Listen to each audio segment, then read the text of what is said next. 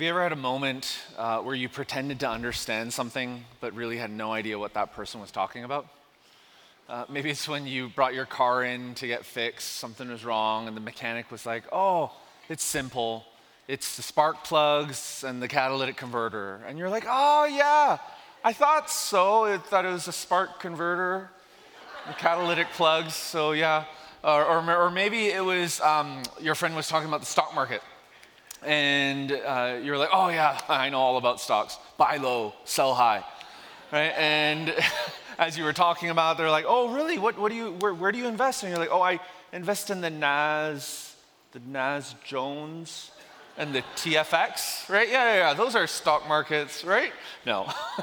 uh, or maybe it was Bitcoin, right? You're, you're talking about Bitcoin and talking about how, oh yeah, yeah, it's simple. Bitcoin's simple. It's a virtual currency, right? How complex can it be? And then you go to uh, one of the many places in our city that have Bitcoin ATMs, and you're like, how does that work?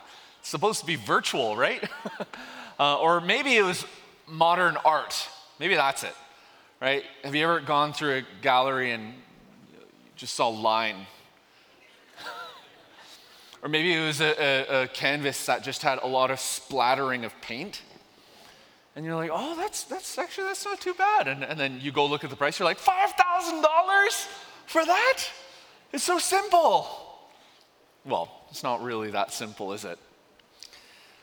Simple things aren't always so simple. You know, some things might be simple uh, in, in, in look, right? They might look simple, but they're not really simple to understand. And, and then there are other things that are simple to understand, right? But they're not necessarily simple to live out.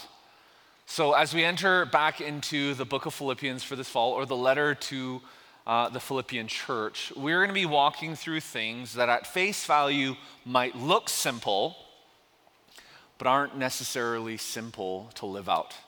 So, let's open up our Bibles to Philippians chapter 2, and we're going to start from verse 12. Therefore, my dear friends, just as you have always obeyed, so now, not only in my presence, but even more in my absence, Work out your own salvation with fear and trembling. For it is God who is working in you both to will and to work according to his good purpose. Anytime you see the word therefore in your Bible, it's there for a reason.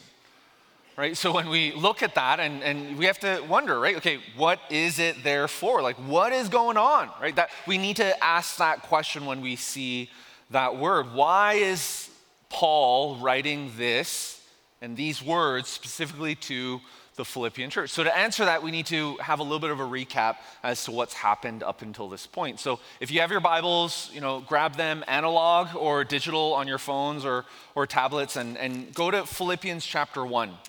Last summer in 2021, we started this and we walked from Philippians 1 1 all the way to the previous verse. And we saw in the first few verses in verse 1 to 2 how our identity as followers of Christ is that of being both servants and saints. And then we saw in verses 3 to 11 uh, a lot about prayer, both a pattern for prayer and what to pray. And then in verse 12 to 14, we saw how to see the way that God works. Verse 15 to 18, we learned about discernment and discerning someone's motive. And then in verses 18 to 26, Pastor Allen joined me as we talked about the tension, navigating the tension between life and death. And that brings us to verse 27, and I wanted to read this together with you. Just one thing. As citizens of heaven, live your life worthy of the gospel of Christ. Then, whether I come and see you or am absent, I will hear about you that you are standing firm in one spirit, in one accord, contending together for the faith of the gospel not being frightened in any way by your opponents. This is a sign of destruction for them, but of your salvation. And this is from God. For it has been granted to you on Christ's behalf not only to believe in him, but also to suffer for him, since you're engaged in the same struggle that you saw I had, and now hear that I have. So here, Paul is urging the Philippians to live their lives worthy of the gospel of Christ. He's urging them to stand firm and stand together to contend with one another for the faith of the gospel because the Philippians were actually undergoing opposition and suffering So he was writing this into that circumstance. He's also saying here, you might have noticed to be that he was asking them to be unified in one spirit because there were some inner tensions going on with the Philippians. So in the face of all this, Paul is essentially trying to cause them to lift their eyes up, to lift their heads up beyond their circumstances. He knew what was going on, but he's like, hey, just for a moment, lift your eyes up to Christ. Change your perspective. Look to Christ and see what happens. And that's why he does, uh, that's why he says what he says in verse 1 of chapter 2. If then there is any encouragement in Christ, and then he points them to Christ in the following verses. And in verse 5, he says, So then adopt the same attitude as that of Christ Jesus. And he talks about who Christ is and what he's done and, and why he did it and what our response should be in the following verses here. So then let's look at verse 12. When Paul says in verse 12, Therefore, my dear friends, just as you have always obeyed, so now, not only in my presence, but even more in my absence. When he says these words, he's wanting the Philippians to recognize that faith is a response to who God is, what God's done, and why he did it.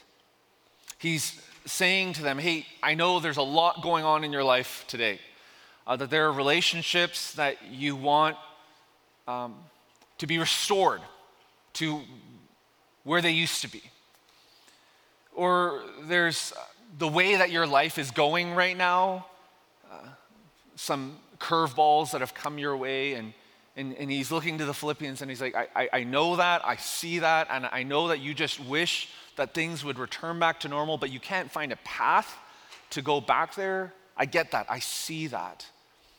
And then there are others where you're just, you can't find peace with this person because of this ongoing tension and conflict that's, that's just, it doesn't seem to end.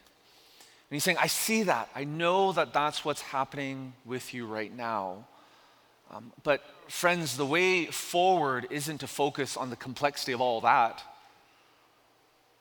And Paul mentions the complexity of all the things that are going on with the Philippians right now. And he, and he mentions that because, hey, guys, you can't focus on that. I know that's what's overwhelming you right now, but don't focus on that. Instead, look to Christ. Instead, as you walk out your faith, respond in your walk with who God is, what He's done, and why He did it. So that's why in today's message, we're going to learn and discover that a life of faith is a life of response. That's what we're going to be talking about today. That the following the way of Jesus isn't about following a list of rules and regulations, but, but it's actually encapsulated in that idea of response. So, what would it look like if we were to approach our relationship with Jesus with that posture? By responding to who God is, what God's done, and why He did it. It's sort of like the foxtrot, you know? Any, anyone know how to do the foxtrot? Like, I, have heard a lot about the foxtrot. My wife Christina is actually wearing a shirt that says foxtrot right now. It's like, yeah, okay, so I should, I should figure out how to do this. And, and I looked it up on YouTube. How do you dance the foxtrot, right? And it, man, it was so simple.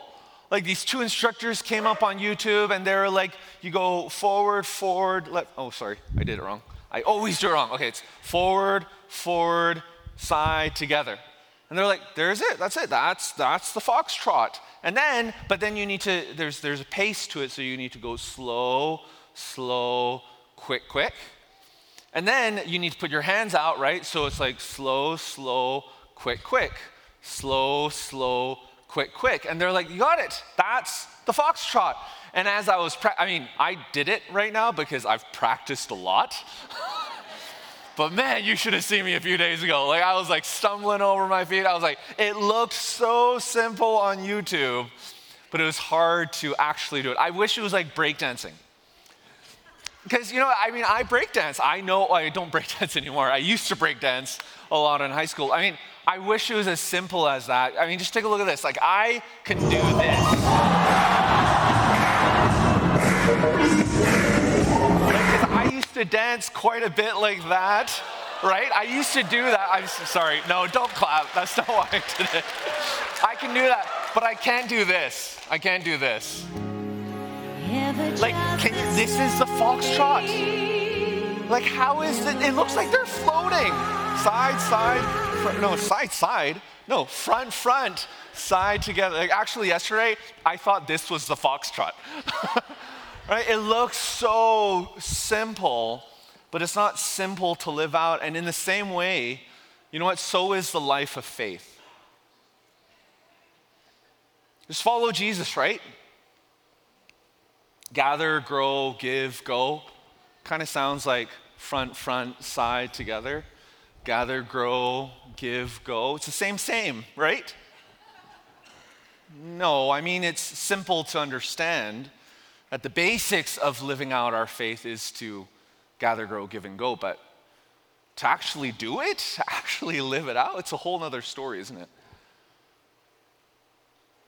But imagine if we started seeing faith as a, the life of faith as a life of response.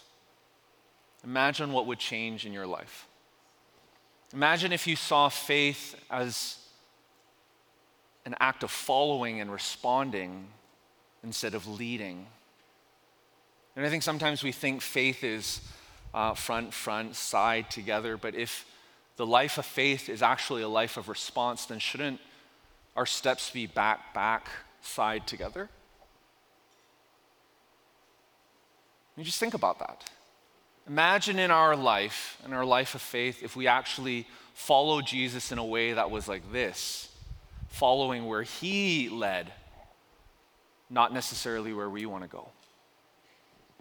And the more we learn how to respond to his leading, the less we're going to step on each other's toes, right? The more we're going to flow and we're going to experience the life of abundance, of joy, of meaning, of purpose that Jesus intends for us to live.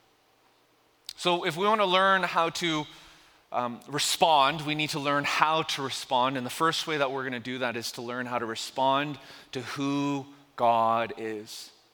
So, who's God? And how do we respond to who the person of God is? Take a look at verse 12. Therefore, my dear friends, just as you have always obeyed, so now, not only in my presence, but even more in my absence, work out your own salvation with fear and trembling. What, is, what does Paul mean by this, with fear and trembling? Is, is, he, is he saying that is he saying that we should approach God with fear and trembling because salvation is uncertain? So we should kind of be afraid of this because we don't know what's going to happen after we die. Like, we're not quite certain. Like, is, is that what he's saying? Or, or maybe is he, is he saying we should approach God with fear and trembling because, because, you know, because of who God is? Like, man, God is like scary. so we should approach him with fear and trembling? Like, is that, is that what he's saying? Well, it's definitely not the first. Because if you believe in Christ and have faith in Him, there is assurance of salvation. So maybe it's a bit more of the latter, but not necessarily in the way that we think.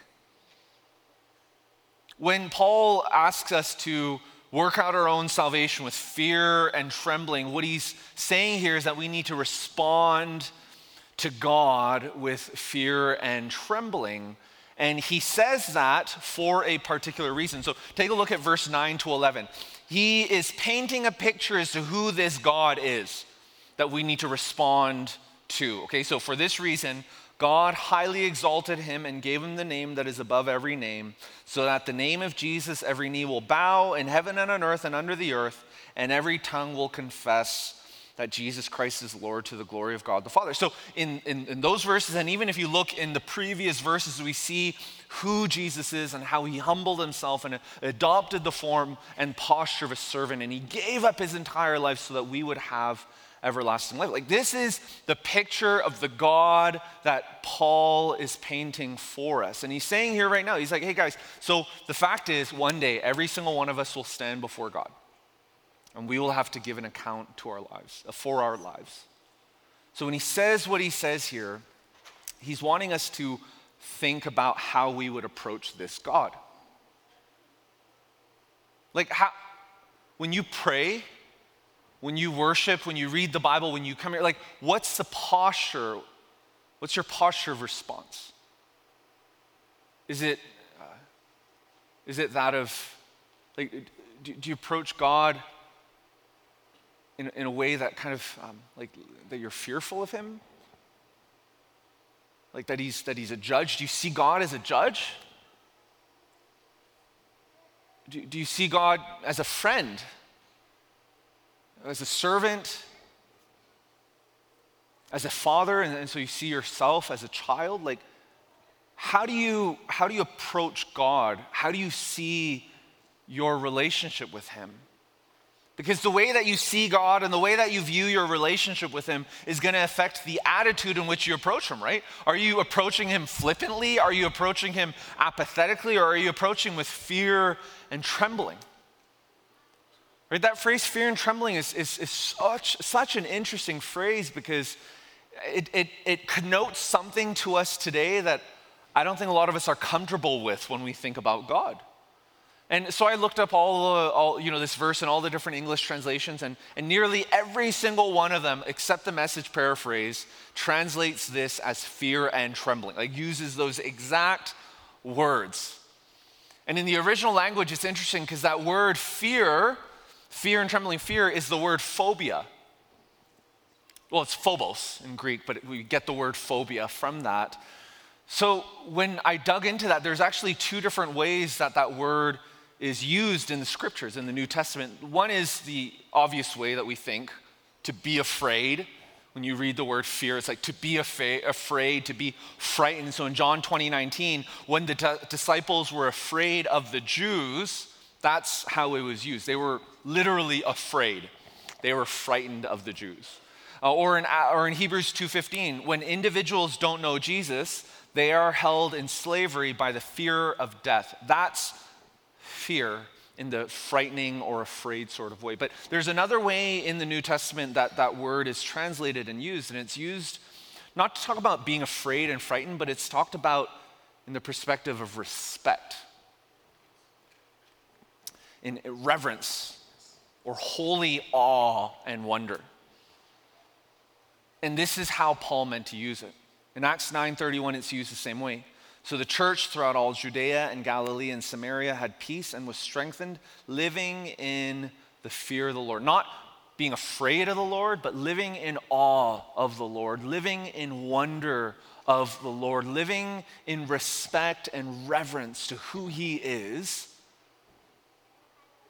That's what that verse is talking about. Or it's the same thing in 2 Corinthians 5 10 and 11. For we must all appear before the judgment seat of Christ so that each may be repaid for what he has done in the body, whether good or evil. Therefore, since we know the fear of the Lord, fear of the Lord, once again, that's not being afraid and frightened, it's, it's that sense of respect and reverence because of who God is. Now, that word trembling, fear and trembling, there's not really much to that word trembling. It's, it's a little bit of of a, it's an idiom. So when you get the word fear, trembling is usually afterwards. So, so it's, it's this idiom, it's this one two punch fear and trembling. So to respond to God with fear and trembling means essentially to approach Him with respect and reverence. Because of who God is, our response to God should not be driven by fear, but it should be driven by respect and reverence or holy awe and wonder. That's what Paul is saying here. After all, our God is all powerful. Our God is all knowing. Our God is all seeing. Our God is holy, just, infinite, everlasting, good, true. Our God is slow to anger, steadfast in faithfulness and love. He's forgiving, He's gracious. So, shouldn't we respond to a God like this with wonder? with awe, with respect and reverence. In fact, when you scan through the entire Bible, we see that the names of God describe who God is. Elohim is creator. God is Elohim. He is our creator. He is El Roi. He is the God who sees. He's El Shaddai. He's the everlasting God. He's El Olam, the everlasting God. He's Emmanuel. He's God with us. He's Jehovah Jireh, the Lord who provides. He's Jehovah Rapha, the Lord who heals. He's Jehovah Rohi, the Lord is my shepherd. He's Jehovah Sabaoth, the Lord of armies. Jehovah Shalom, the Lord my peace. And Jehovah Shammah, the Lord my companion. This is who God is. So, so if this is who God is, then shouldn't our response to him be respect and reverence. I, I, I love how these two theologians sum up who God is. The fullest revelation of God's attributes, all of God's attributes, is seen in his work of redemption through Jesus Christ. What they're saying here is if you want to know who God is and how we should respond to God, just look at Jesus Christ. That's what he's saying here. And that's why we read in John 3:16, "For God loved the world in this way, he gave us his one and only son." That whoever, right, whoever should believe in him will not perish but have eternal life. So friends, how are you going to respond to a God like this? To a God that doesn't demand, but to a God who freely and generously gives. So, if a life of faith is a life of response, yes, we should respond to who God is, but we should also respond to what God has done. We need to respond to what God has done, and that's our second point. Now, in verse 12, we see in verse chapter 2, verse 12, we, we clarified what fear and trembling means, but Paul says something else here. So let's read it again. Therefore, my dear friends, just as you have always obeyed, so now, not only in my presence, but even more in my absence, he says this interesting phrase, doesn't he? Work out your own salvation. What does he mean by this? Is, is, he, is he literally saying that we need to work out to earn our salvation? Kind of like how uh, an, an athlete would, needs to work out and train to earn a spot in the Olympics? Like, like, is that what he's saying? That we need to somehow work out to earn our salvation? Or, or maybe he's talking about relationships and he's like, you need to work things out with God. You know, if you're in a conflict with someone or, or there's tension in the relationship, um, you need to repair that relationship and, and you just need to work things out, or you try to work things out. So he's saying, hey, you need to work things out with God. Like, is that what he's saying here? Like, what exactly does he mean? Because this phrase, work out your salvation, it's such an odd phrase. Just like fear and trembling, it doesn't really compute with a lot of our minds today when we think about God. It's like working out our own salvation. No, Paul's actually not talking about either of those points of view. Now, let's remember the context of this passage. All of this is there for a reason. And Paul is writing this letter not to everyone in Philippi, he's writing this letter to people in Philippi, eh, more in more particular, Christians in Philippi. That's who he's writing this letter to. In other, in other, words, the audience of this letter are people who already have a relationship with Jesus. So, contextually, since Paul is talking to people who already have a relationship with Jesus, when he tells them to work out their own salvation, he's not telling them how to be saved. He's telling that he knows that they are saved, and he's saying, just keep on keeping on. That's what he's saying here. He's, he's, he's not, he's not saying, um, he's not talking about the method of salvation. He's, he's saying, hey guys, I know that you're already working out and, and, and you're working out not to be saved, but because you're saved, you're working out your salvation. So just keep on doing what you're doing. In Philippians 1:28, he stated this.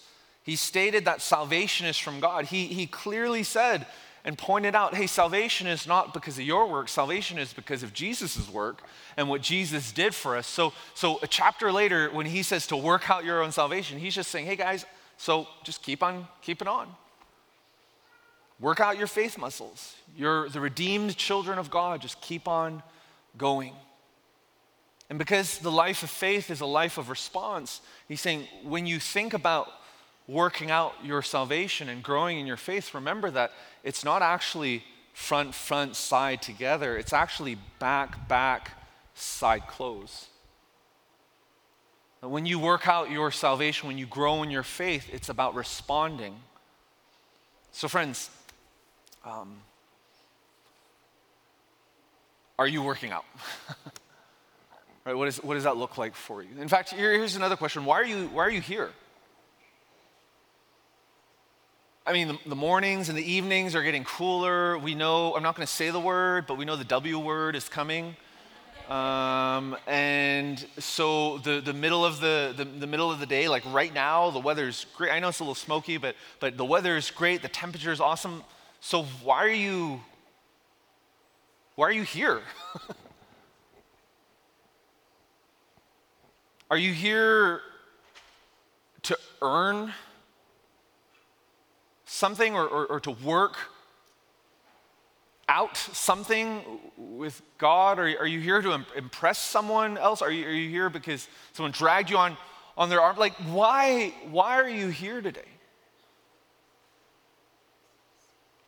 You know, when I, when I reflect um, on my relationship with Jesus and I, and I reflect on who God is and, and what He's done for me, I mean, I know our prayer lives often are filled with requests and, and petitions, and we're asking God for, for this. And, and I'm often a lot, a lot of times praying for my family and, and praying for our Beulah church family and, and praying for how God is leading us and, and, and wanting to discern that direction. And, and that's, that's a lot of my prayer, and, and I'm, I'm asking I'm requesting, and that's okay. I mean, God is a good, good father, and He wants that. He wants us to have that sort of relationship with Him. But, but when I spend time in the scriptures and the passage is talking all about who God is and what He's done, I don't know about you, but my response, like, I can't ask for anything or I don't have any, all my petitions kind of just wash away, and, and I, just, I just start thanking God. I just start worshiping Him. Because when I reflect on who He is and the fact that He gave Himself for us so that we could have everlasting life, beginning in this life and in the life to come. And for all that He's done for us, not because of what we've done, but because of what He's done. My response, my response is gratitude. My response is worship. That's why I'm here. In fact, that song, maybe you know it, um, Blessed Assurance. It's an old song. Uh, and and I, that's why I love this song because I, I feel like that song just so perfectly encapsulates. In fact, if you know this, why don't you sing along with me? Blessed assurance, Jesus is mine. Oh, what a foretaste, glory divine, heir of salvation purchase of God, born of His Spirit, washed in His blood. This is my story, this is my song, praising my Savior all the day long. This is my story.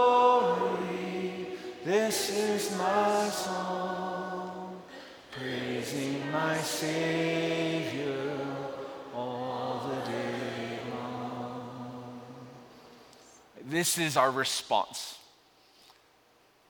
This is, when we respond in worship like this, this is going back, back, side together to who God is and what He's done. So, yes, the life of faith is a life of response to who God is and what He's done, but the life of faith is also about responding to why God did it. Like, why, why did God do it? Why did God send His Son, Jesus Christ, to be the sacrifice for our sins? Why did God provide a pathway to eternal life through Jesus Christ? And why did God make it so simple? It's, it's, sim- it's not, it wasn't simple for Him. Uh, but it's simple for us. I mean, think about this. We don't need to make a pilgrimage to somewhere. We don't have a long list of rules and regulations to keep and, and make sure that we are doing. And if we don't do it, we then need to do this and this. And, and that's, that's, not, that's not how it works. He made it so simple. In Romans, we read that all you have to do is confess with your mouth that Jesus is Lord and believe in your heart that God raised him from the dead. Yes, confessing your sins before a holy God, but declaring and asking him and declaring and confessing your faith in me. He's like, that's all you need to do. Why did he do it that way? Why did he make it so simple for us? Where salvation isn't something that we earn, but it's something that we receive. Well, take a look at verse 13. For it is God who is working in you, both to will and to work according to his good purpose. There's the answer right there. And maybe you're like, what? I don't see what I'm supposed to do. Well, that's exactly the point. For it is God who is working in you.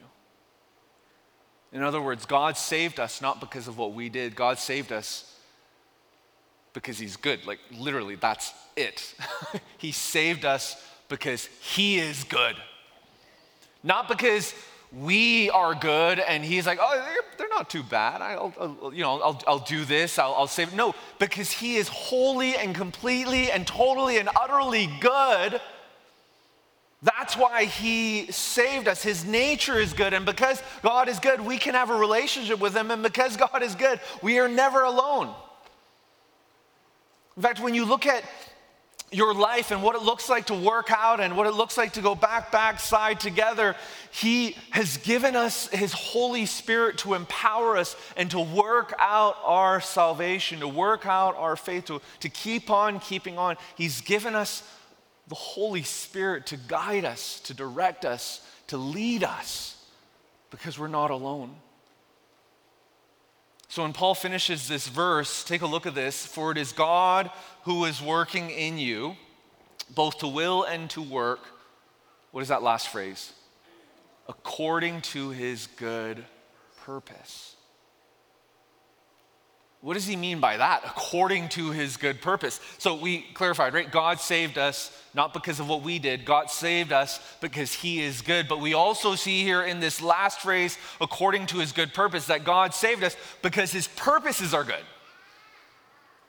According to his good purpose. Or in the ESV translation, it's according to his good pleasure. That's why he saved us. Consider how the theologian Gordon Fee explains this. Since God is wholly good, his doing what pleases him is not capricious, but what is wholly good for those he loves. God's pleasure is pure love. So, what he does for the sake of his good pleasure is by that very fact also on behalf of those he loves. And everything he said is encapsulated in that very last sentence. So, take note of this here. It delights God to delight his people. That's what he's saying here. It, it delights God to delight his people. So when God does something, with that in mind, when God does something for his good purpose or for his good pleasure, or as it says in Hebrews 13, in a way that's pleasing in his sight, when God does something in that way, this isn't self centered. It's actually because God is wholly good and wholly giving and wholly loving. When He does something for His good pleasure, it's not because He's unpredictable or impulsive or capricious. That's what that means. It's, it's because God is good.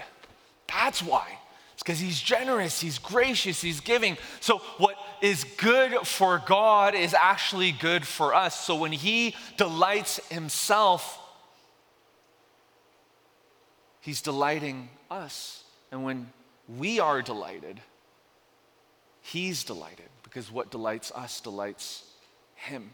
Let me explain it this way. Uh, years ago, when uh, Christina and I took our kids to Disneyland, we didn't tell them that we were going to Disneyland. Like they landed all the way in California and they still didn't know that. And this is when they were young and, and they still didn't know that they were going to Disneyland. And when they landed in California, it was like, hey, you know, we're here because we're going to Disneyland. And, and you know, it took a while for it to compute in their minds. But when they finally got it and finally understood it, they were like jumping up and down and screaming and yelling. And, and then we're going to see, you know, Cars Land and the princesses and this and that and all over. And it was going to be so much fun, right? They were so excited. And, and you know, if you, if you think about it, Christina and I had a lot of fun, uh, and I, I guess you could say that we went for our good pleasure because we did have fun and, and, and you know i mean it was our money and we saved up and, and we paid for it all. But the, the fact is we didn't really have to go because christina and i had gone before. Like we'd gone we'd gone on the rides so, so why so why was disneyland so pleasurable for us? It wasn't because we had i mean we went on all the rides with them but that's not actually why it was pleasurable for us it was pleasurable because it was pleasurable for our kids that's actually why it was pleasurable for us. Because we saw the rides through their eyes. We saw the delight and the joy in their eyes. And it was actually seeing Disneyland and experiencing Disneyland through them. That's why it was so pleasurable. And that's how it works with God. God delights to delight in us. That's what this verse means here. That God's good pleasure is that we would experience delight here through joy and meaning and living a purpose filled life in Him. And when we do that, that actually delights Him. God's not a killjoy, He's the one that gives joy. That's who He is. And He delights to delight us. So, friends,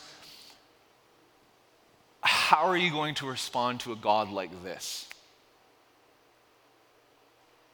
right? To a God who is wholly good and giving and gracious, to a God who is steadfast in love, slow to anger, abounding in love, faithful and forgiving. How are you going to respond to a God like this? To a God who saved us from the punishment of our sins, not because we're good, but because He's good to a God who rescued us not because of what we did, but because of what He did on the cross, to a God who delights to delight in us. How are you going to respond to a God like this, to Jesus Christ? You know, like I said before, a lot of times we approach God with our petitions and our requests, and, and that's good and I, I hope you continue to do that because God is a loving Father, a good Father, a gracious Father, and He wants that. And He invites us. That's why we have a relationship with Him. But sometimes in our walk with Him, in the, in the backpack side together of it all, sometimes we just need to be still and know that He is God. And sometimes in the moment between the moment when the song is about to start and you're not moving or you're in between songs and you're just standing together and you're talking, sometimes we just need to be still and we need to let Him speak and be grateful that we get to dance with the King. like, how incredible is that?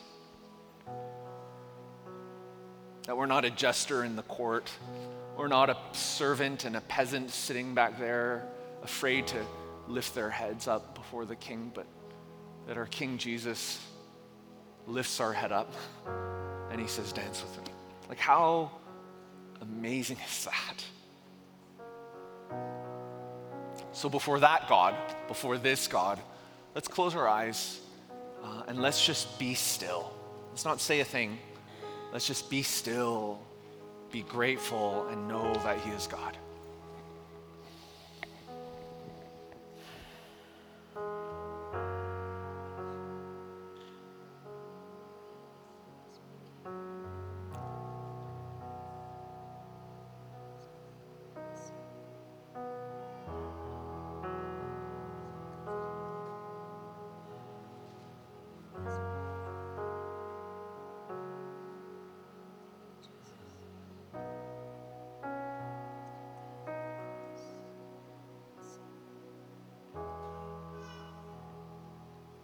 See, um, I see the way that Jesus is lifting some of your heads right now.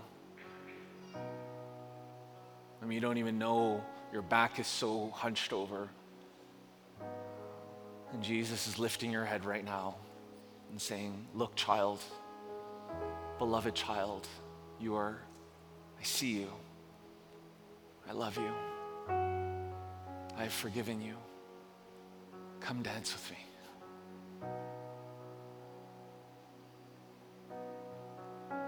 And then the other ways uh, where you are dancing the most incredible dance with our King Jesus. And your life pleases him. And your life is a living sacrifice unto him and a smile that is on your face and his face. And then others of you who are, you're just stepping on his toes because you're used to leading, you're used to taking charge, you're used to moving things forward. Front, front, back, side together is your, is your dance move. And, and Jesus is just saying right now, be still and follow me. We thank you, Jesus, that we get to dance with the King not because of what we've done, but because of what you've done. And we're so grateful for that. In Jesus' name we pray, amen. In response to this king, uh, we're going to partake in communion. And the beautiful thing about communion is that, I mean, we talked about how life is, the life of faith is a life of response. Communion is an act of response. Where, yes, we're uh, partaking it, we're eating this cracker, drinking this cup. So it is, I guess, an act, but it's actually an act of response to who Christ is and what he did. So if you have a relationship with Jesus, he is your Savior, he is your King. If you don't have one, just lift up your hand and our ushers will can, can grab that for you. There's a couple over here, um, right here, and a couple back there too and here at the front too. So if, if, if you have a relationship with Jesus, then I want us to partake this as an act of gratitude. If you don't, just lay this aside for now. Uh, and if you want to learn about how to have a relationship with Jesus, come forward at the end of the service. Me and our prayer partners would love to talk to you about that. But if you do, partake in this as an act of worship, as an act of response to what Jesus did for you and I. Let's partake.